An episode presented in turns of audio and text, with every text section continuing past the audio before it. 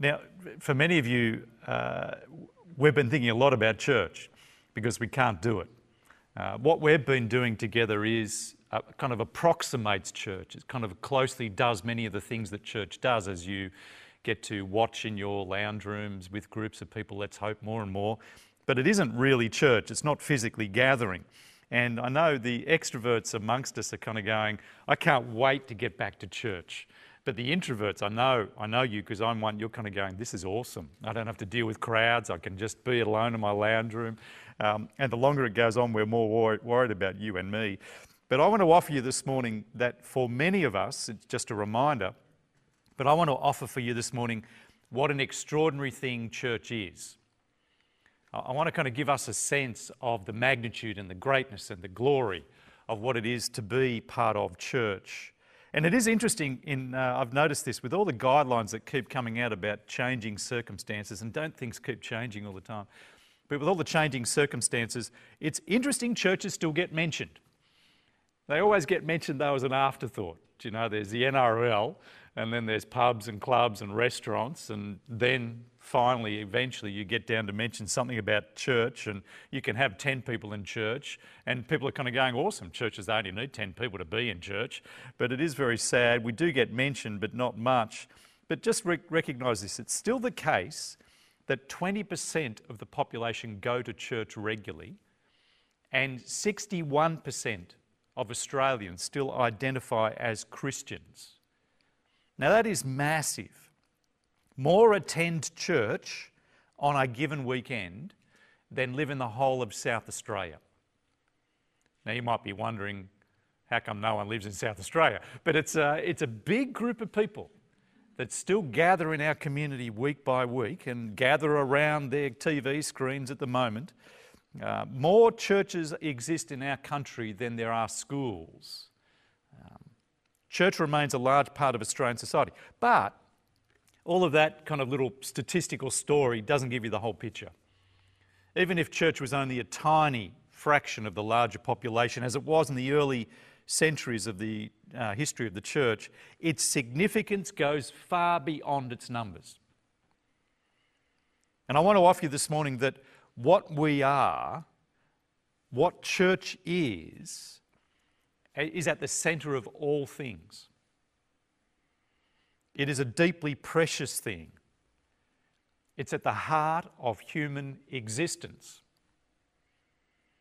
Now that's a massive claim to make, and uh, Fortunately, this morning we, have got time to be able to have a Q&A at the end, so uh, love to kind of push this around and reflect. I, I hope I can convince you of all of this from the scriptures this morning, because I want to show you all of this from one particular verse. Uh, it's there in chapter 12, verse 13. So grab your Bibles uh, or listen in if you haven't got one handy. If you haven't got one handy in your house, gee, go and grab yourself, find a place, go to a hotel and take it from the lounge. Get, get yourself a Bible in, a, in an appropriate way, of course. But look there in verse 13. We were all baptized by one Spirit so as to form one body. There it is. Now, I know it doesn't mention the word church. And you may be thinking to yourselves, how does that say anything about church being massive? We were all baptized by one Spirit so as to form one body.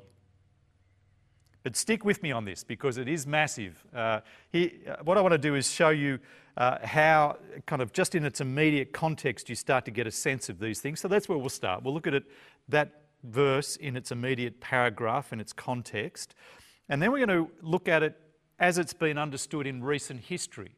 So some of you will be familiar that the phrase baptism in the Spirit is a very common phrase in many church cultures. Some of you may have been part of those kind of churches in the last 30, 40 years. Uh, it's a, it's a, a, phrase that's been elevated in our current context. So I want to talk to you about how it's been understood most recently baptism in the Spirit. Then, what I want to do is put it in its proper context and go all the way back in history, right to the very beginning, and show you how this phrase helps you understand the great work of God all through history into our present context, and so understands that verse in its proper context to show you that what we are about here together is massive. So let me, let me do this for you. I, I want to make a promise that it will change your life when you understand and appreciate it properly. Well, think with me about it in its immediate context. What does it mean to say we were all baptized by one Spirit so as to form one body? Well, it comes in the context of this letter to the Corinthians, uh, the first letter to the Corinthians, a, a, letter that's very early, written just a few decades after the life, death, and resurrection of Jesus, which means it's long before such nonsense of Chinese whispers could ever have occurred. In fact, if you ever wondered, you know, how does the Bible come to be uh, to, on Monday night? We'll be having a Q&A around these things and the next week after that. It's a great opportunity this next few weeks to consider the evidences for the Christian faith. Very reliable what the Bible, we are dealing with history that's true, solid, reliable. But come to those Monday night meetings. But the letter here is written to an early church that had a bunch of problems. The particular one was divisions. We looked at this last week. And in this context, the divisions is over gifts. Here you have a group of people who uh, some had some gifts, some had different gifts, and the ones who had the more spectacular gifts were thinking of themselves more highly than the others. And Paul speaks into this in the early part of the chapter, but now in verse 13, and says, You were all baptized by one Spirit so as to form one body, whether Jews or Gentiles, slave or free, and we were all given the one Spirit to drink. Now, notice the language there. You were all baptized by one spirit into one body. Notice the language of all, all of you. It's a, it's a unified. This verse is meant to give an expression to them being united together. They've all had this one experience, and they've all been brought into one body. Whether Jew or Gentile, whatever your race and background, whether slave or free, economic situation, we were all given the one spirit to drink. And so, this verse, in its context, is actually about unity. It's a powerful argument for unity, if you know what it means. Now, apparently, the Corinthians did. And so he doesn't explain the phrase in any more detail than that, he just uses it. But our problem today, for most of us, we have no clue what that phrase means, and so it's kind of loses something of its strength, but it's clear it's talking about being united. It unites the group that he's writing to. But for most today, actually, it's a very misunderstood phrase baptism in the Spirit. So let's now think, that's very briefly looking at it in its context. Now just think with me about its contemporary usage in modern church history. It's spoken of in recent times as something that people who already are Christians go through. To bring people who already are Christians into a deeper experience of God's Spirit. So you can be a Christian, and it's said in the contemporary context that you need to go, what's, go through what's called the baptism in the Spirit, second baptism in the Spirit, where through that experience you're taken to a deeper level and opened up to a new power of the Holy Spirit in your life, and so that you're now opened up to the more spectacular gifts. You'll be flooded with a new work of the Holy Spirit and particularly evidence that by speaking in tongues. That's an evidence that many suggest means you are now in touch with the power of the Spirit, having experienced the baptism in the Spirit. And those that would offer this kind of go back to Acts chapter 2. Acts chapter 2 uh, records for us an event very early in church history uh, just a few weeks after Jesus' death, resurrection, then ascension, where he poured out the Holy Spirit. He told them in Acts chapter 1 to wait for the promised Holy Spirit, the, the gift the Father had promised. Uh, John baptized with water, but you'll be baptized with the Holy Spirit.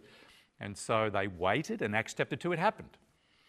The Spirit came down upon them, uh, and they spoke in tongues that they'd never learnt, languages of all the different nations an extraordinary miracle. Uh, and Joel 2, the prophecy of Joel 2, was mentioned.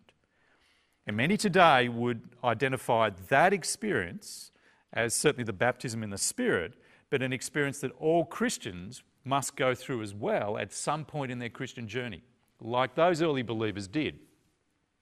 And if you go through your own personal Pentecost, having been a believer, experienced the coming of the Spirit in power, then you will enter into a new realm of experience with the Spirit and speak in tongues. Now, this particular position or understanding of this phrase has given rise to a whole new church movement, which is called the Pentecostal movement, Pentecostalism. Pentecostalism taught, still teaches, holds to this view that you can be a Christian and not yet have had the baptism in the Spirit. and If you have your own personal Pentecost, you'll enter into this new stage. Now, let me note just a couple of things uh, which alerts you to a problem. As I've just outlined, this contemporary understanding of the phrase baptism in the Spirit is not a teaching that unites Christians, but divides them.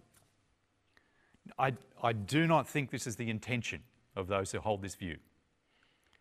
Um, but inevitably and effectively, it must divide because what's being said is that you can be a Christian without having had the baptism spirit, but upon having the baptism spirit, you'll enter into a new experience, a deeper experience, evidenced by tongues, which means there are some Christians who have had it and some who have haven't.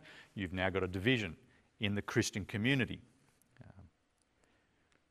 Now, the question to ask for us this morning is is that modern reading right? Is it meant to bring a division amongst Christians between those who have had it and those who have hadn't? Is it a second experience after becoming a Christian to enable them to experience the more spectacular gifts of the Spirit? And does it matter?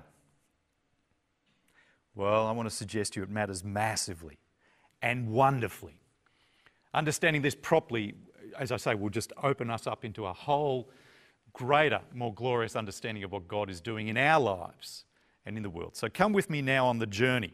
There it is in its context. Uh, you of all, it's about unity in its contemporary setting. It's an experience that some Christians and others don't.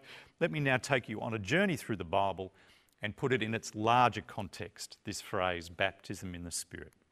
And in fact, bear with me, I'm going to take you all the back, way back to creation.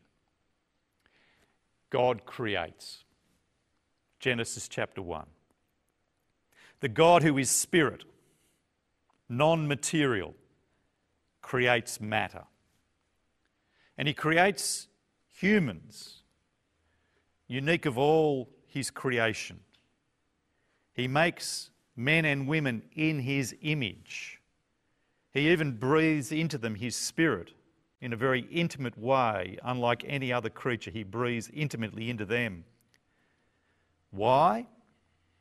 Because out of love, he wants to share himself with us.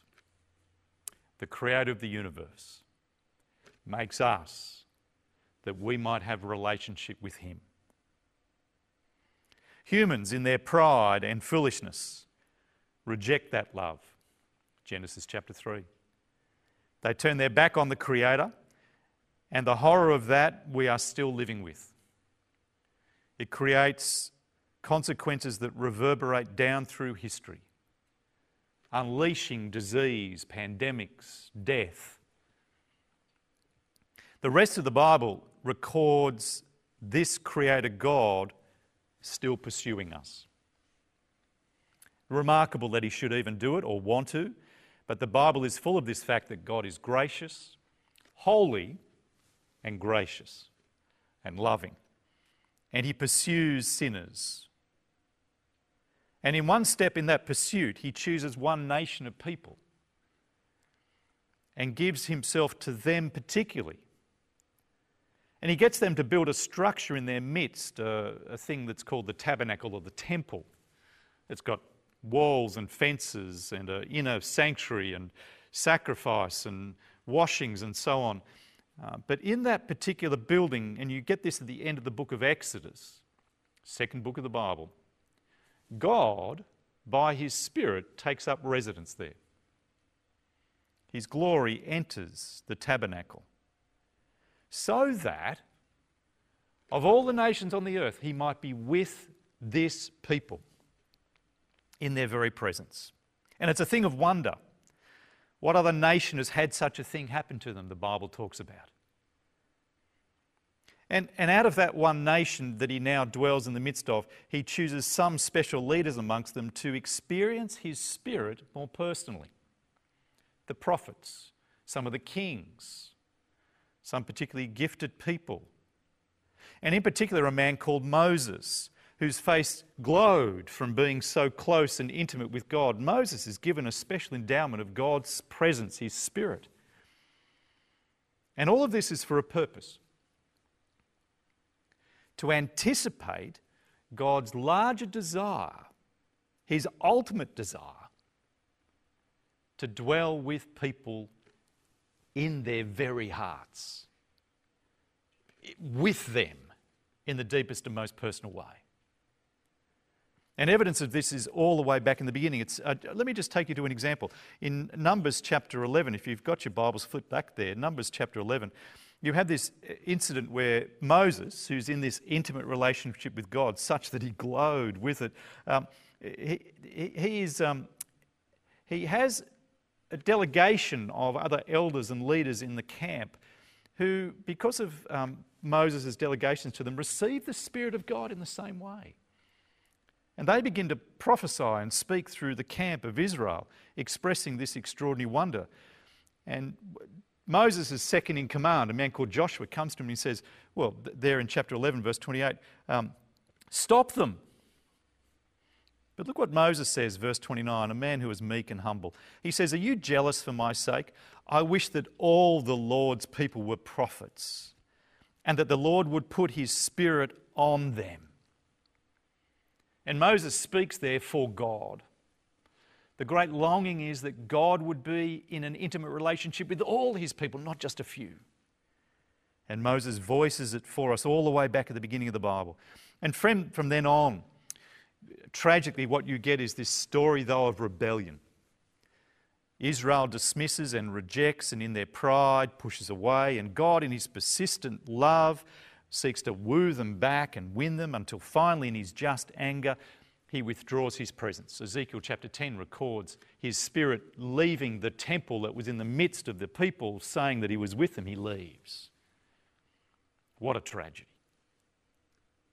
But then, after that time, he sends new prophets who begin to speak of the most wonderful future. Let me give you some of them in the book of Isaiah, Isaiah chapter 32, verse 15. Chase these up later. There will be a day coming when the Spirit of God will be poured out on us from on high. The Spirit will come back. Isaiah 44, verse 2 Don't be afraid. Verse 3 I'll put my Spirit on your offspring, my blessing on your descendants. So that, verse 5, they will say, I belong to the Lord. Israel's descendants will have the Spirit such that they belong to the Lord. In Ezekiel chapter 39, verses 28 29, the end of the chapter there, um, God actually says they will, they will know that I am God when I pour out my Spirit on them. Do you see how much the Spirit figures in the Old Testament? And an anticipation of a day when the Spirit will be in His people. All of this is promising a deeper and better and more wonderful relationship that God would have with his people. Not just that he would be physic- uh, by his Spirit in the presence of his people, but that he would be in his people. Such that his intimate relationship would be so close that he would dwell in them and with them. Ezekiel chapter 36, verse 26 and verse 27 says, I'll put, my, I'll put a new heart in you and give you a new spirit. I'll put my spirit in you to cause you to follow my decrees and so on, to move you. This gift of the Spirit of God who will come to his people personally will involve forgiveness and cleansing so that the Holy God can dwell in the heart of a person. This is actually vividly pictured in Ezekiel chapter 37. You can chase it up later. It's the valley of dry bones where God prophesies the word of God and by his Spirit brings life and flesh to his people, brings them back to life again. All of it anticipating this future time, the age of the Spirit, when God will pour out his, out his Spirit, his personal presence, into the lives individually of each of his people. And it won't just be the Spirit on special ones, not just on Moses. And so you get this extraordinary prophecy in Joel 2 that in the last days, I'll pour out my spirit on all flesh. old men and young men, men and women, servants, all. Now, alongside this hope is the expectation that it will only come with the arrival of a special man, a man like no other. The book of Isaiah talks about this as well. A man one day he will come and be king, Isaiah 11, a servant, Isaiah 42, and a preacher, Isaiah 61. But a king who will be anointed by the Holy Spirit, a servant who will have the Holy Spirit filling him, a, a preacher who will be empowered by the Spirit of God. Now, friends, this is the context for the beginning of the New Testament,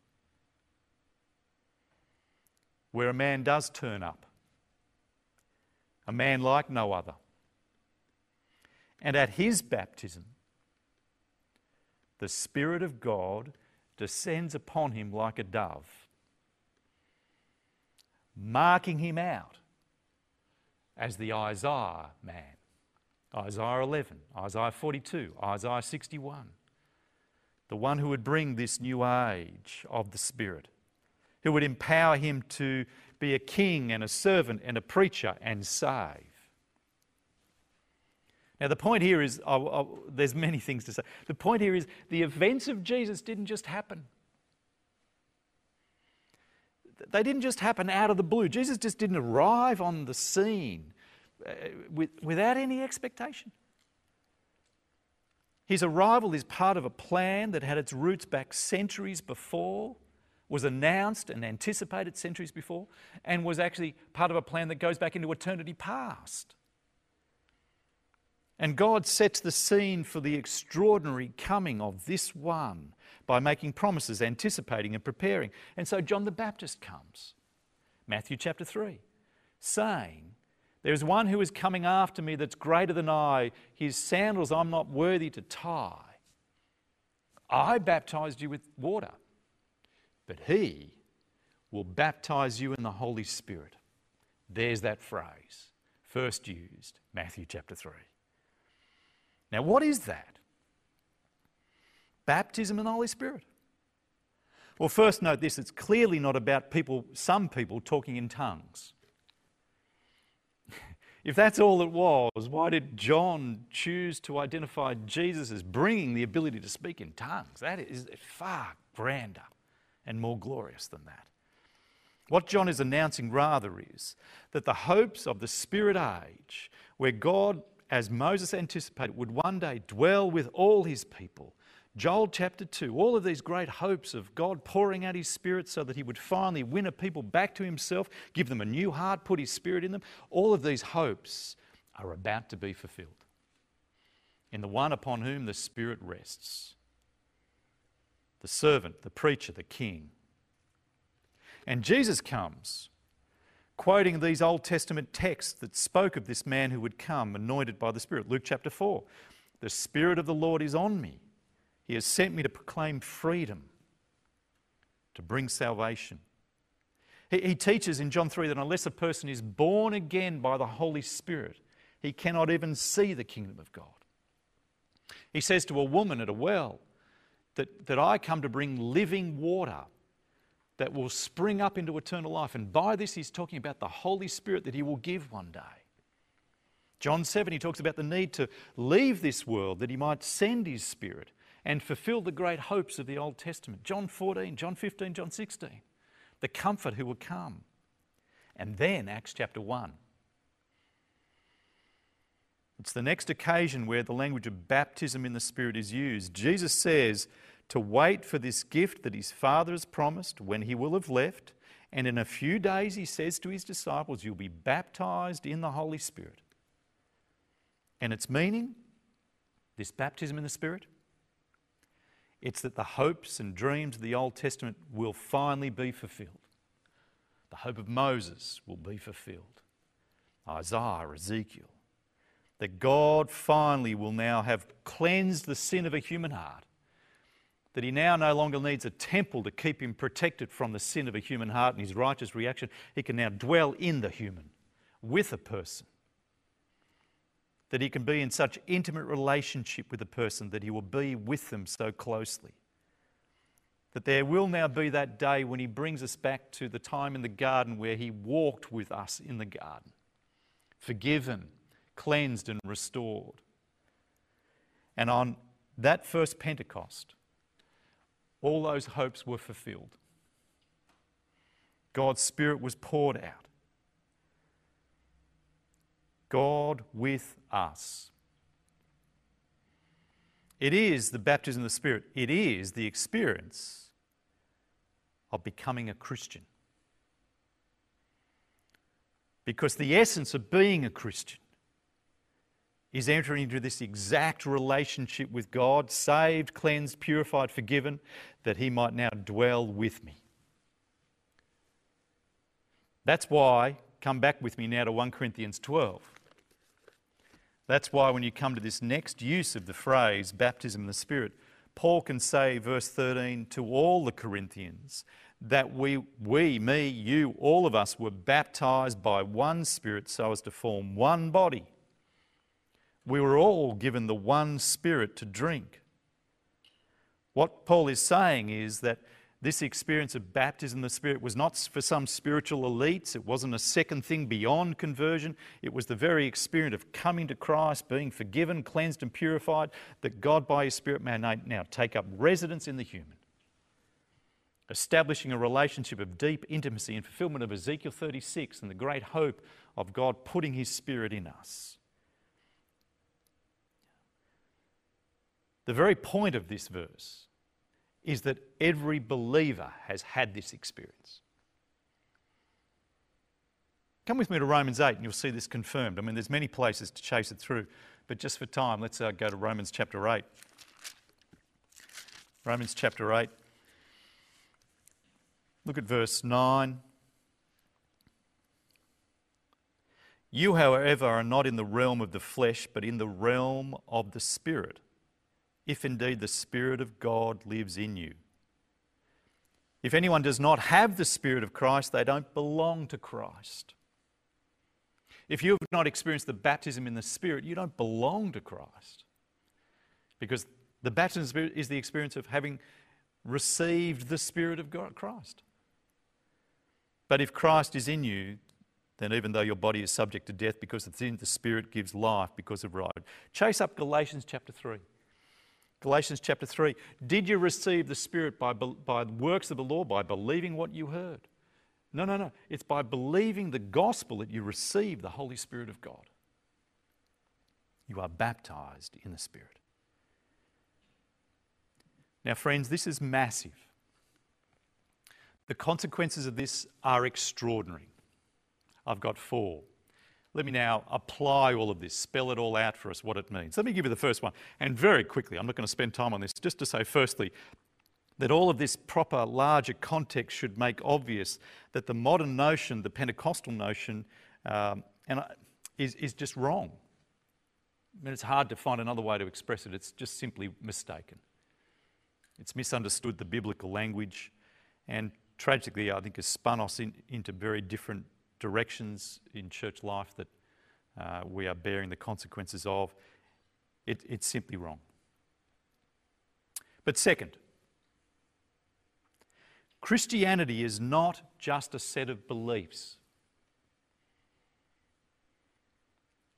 Christianity is not just, here's a set of truths, and if you can tick all the boxes, then you're a Christian. That's not what Christianity is.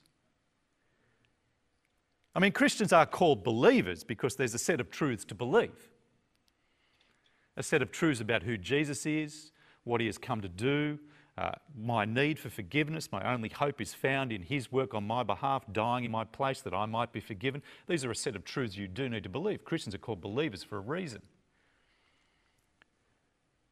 But Christianity is far deeper than simply agreeing to a set of doctrines.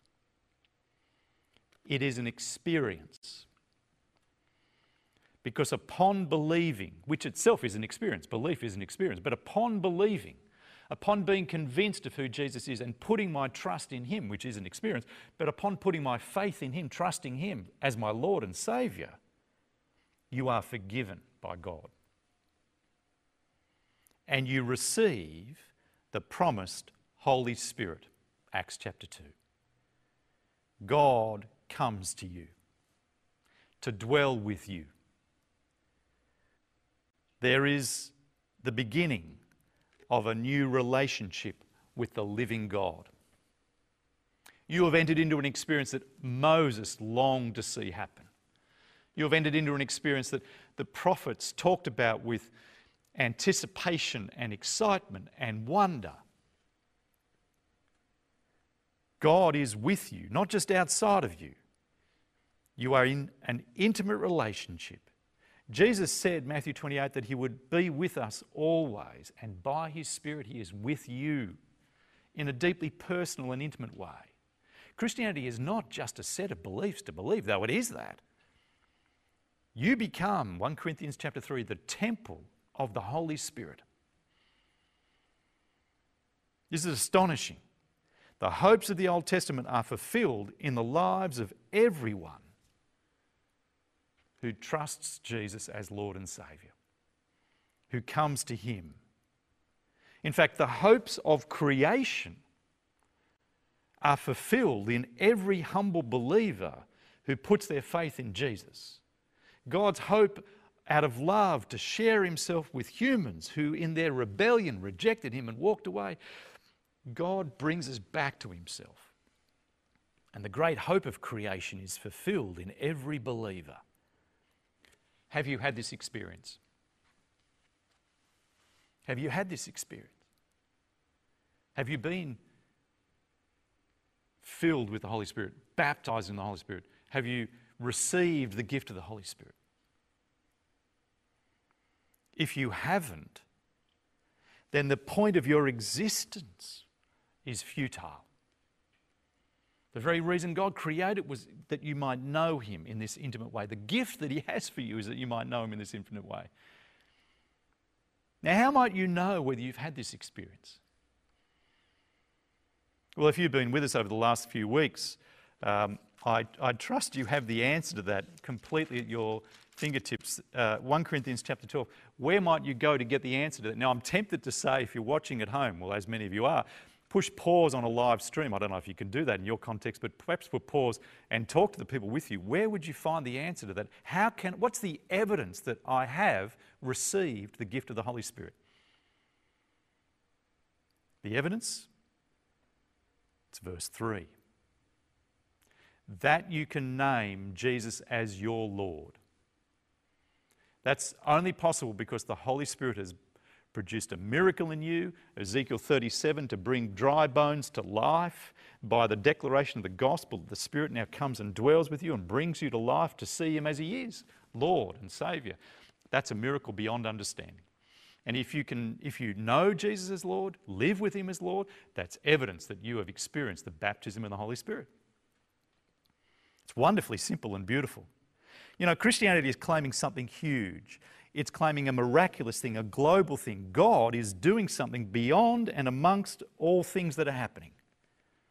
In the midst of all things that are happening in our world, He is bringing people back into an intimate relationship with Himself by the declaration of the truth of the gospel, which the Holy Spirit takes and brings life and now enters and dwells in us.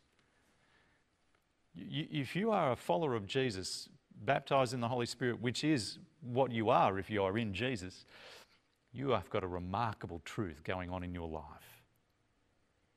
There's the second thing. Christianity is not just an intellectual thing, it's a deeply spiritual experience that you have had if you believe Jesus is Lord. Third, every Christian alike, strong and weak, spectacularly gifted and modestly gifted, thinking you've got no gifts, share in this experience the baptism of the Spirit.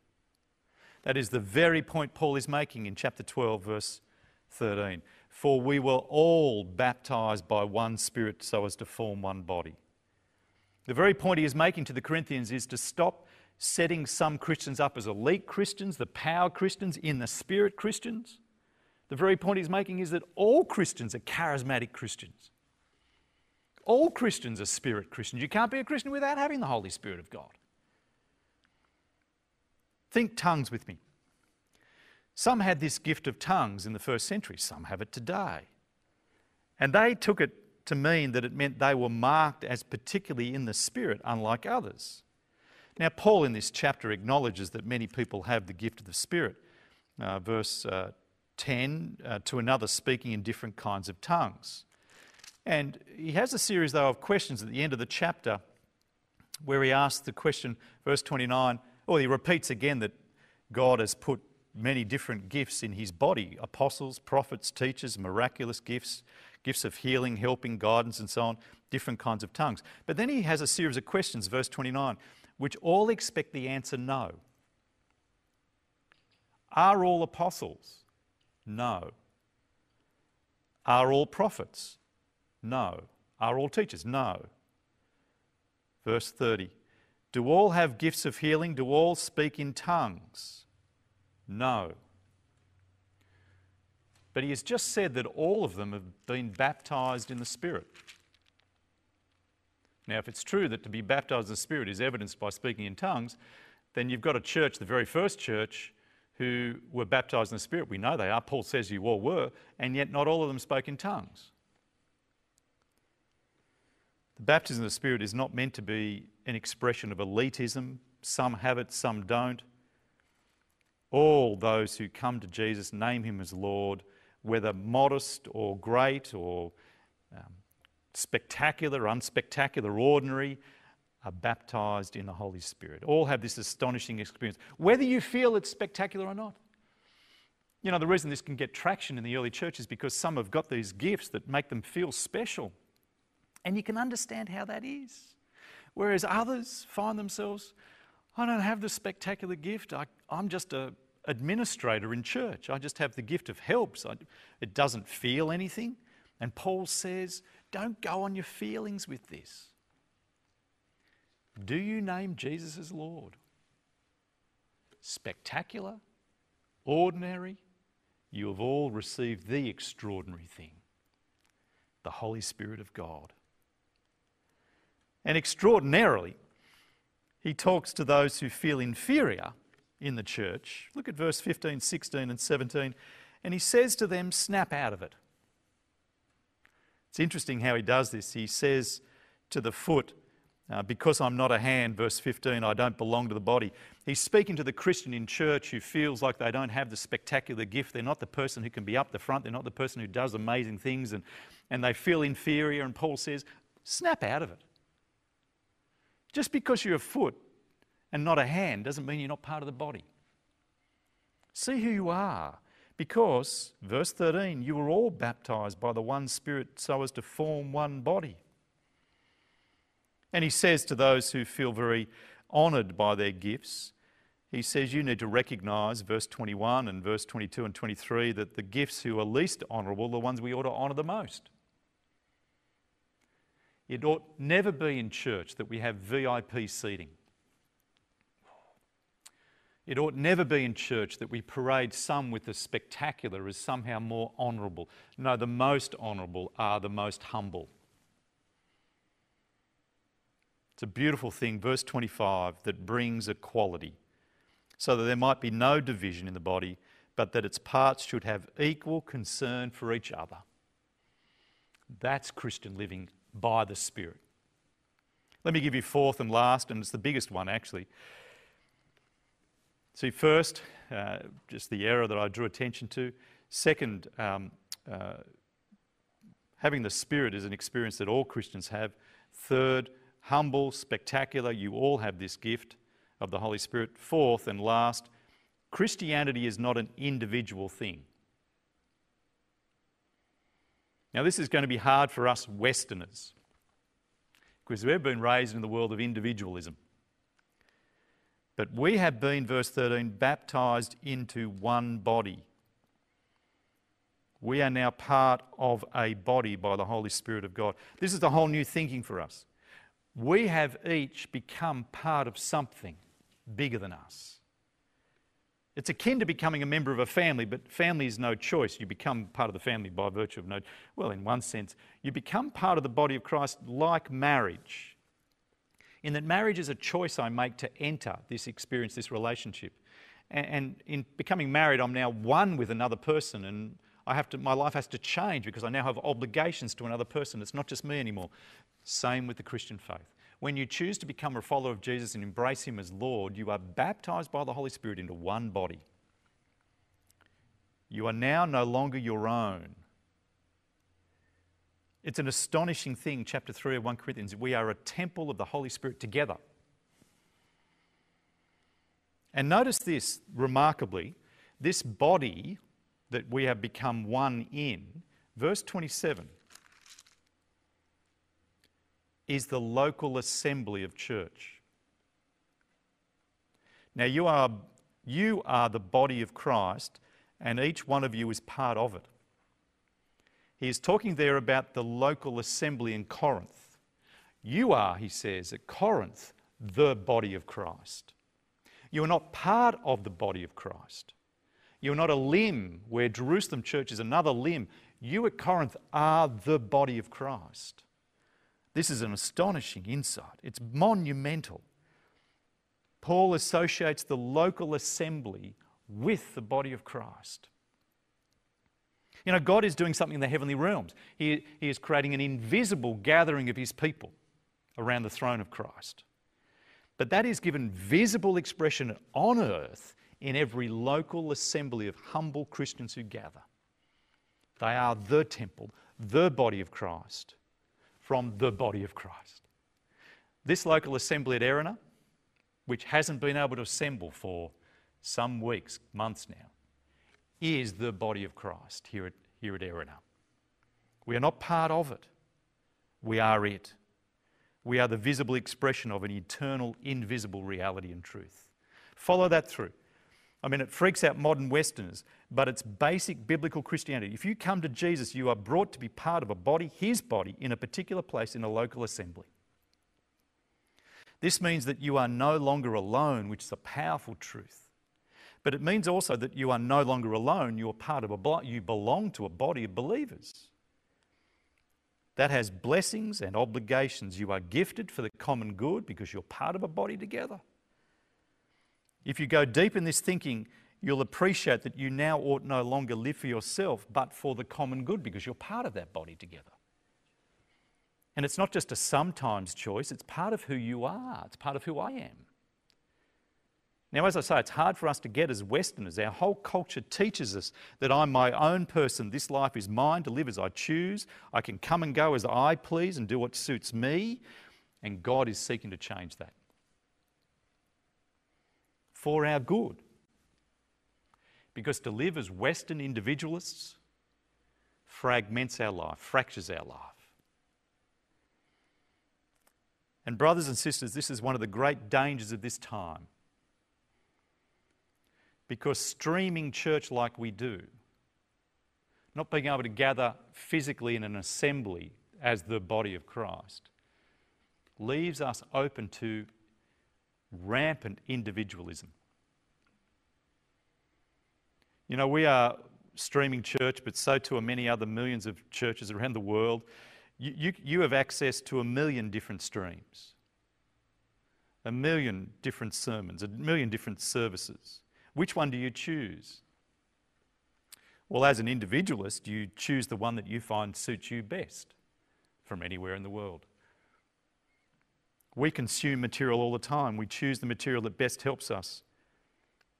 But if you reflect deeply on 1 Corinthians 12, it'll change you.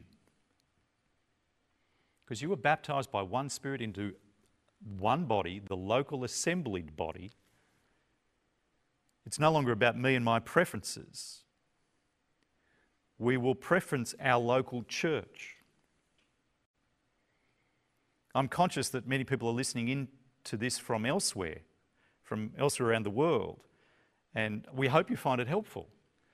Um, and for many of you doing that, this is something you're doing in, in addition to connecting with your local Christian assembly, and uh, that's wonderful. But I want to urge you to appreciate that your local pastor is the one who prays for you, the one whose heart is for you, the one who will be there. Your local assembly is the group that will walk with you through the ups and downs of life. Be there with them as a priority. You know, astonishingly, the New Testament presents maturity as a corporate thing. Ephesians chapter 4. It's as the whole body builds itself up and grows. Maturity is not me, my Bible, and prayer on my own. Maturity as a Christian is me built into the body, the local assembly, investing and giving and receiving and loving and walking with and caring. Let me, though, friends, end finally with an encouragement. Our church community, uh, us here at Erina, has not been able to church. We're doing the things of church, but we're not gathered physically assembled. We're not churching. But we are still the body of Christ. We are the body of Christ with all the responsibilities and obligations that brings. What a blessing. What a monumental thing to say about a group of people like us that we are united to God Himself. We have the Holy Spirit of God dwelling in us. We are the temple of the Holy Spirit. We are in intimate relationship with the God of the universe who intended that from creation and has now won us back to Himself and given us of Himself. What a monumental thing to say. Know who you are and be who you are. Let me pray. Heavenly Father, we do ask that that might be the case, that we might appreciate the wonder of who we are, what you have done for us, and that we might learn to live that out. And we ask it in Jesus' great name. Amen.